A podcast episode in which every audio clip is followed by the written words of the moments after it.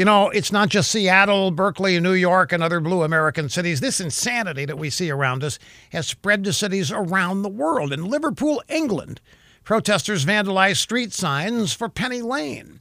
The vandals blacked out the famous street name and spray painted Racist Lane, all because of unproven speculation that the street was named for James Penny, an 18th century slave merchant. Steve Rotheram, mayor of Liverpool, says that there isn't one shred of evidence that the street was named for the slave trader. That doesn't matter. The mob has ruled. So I guess that we can expect that next, these history erasing race warriors will come after the Beatles for daring to write an iconic song about their childhood memories of life in Liverpool. It was called Penny Lane. Paul George, uh, John Ringo, anybody who collaborated with them probably will be denounced for writing a song about a street that maybe, possibly, might have been named for somebody in a slave trade 300 years ago.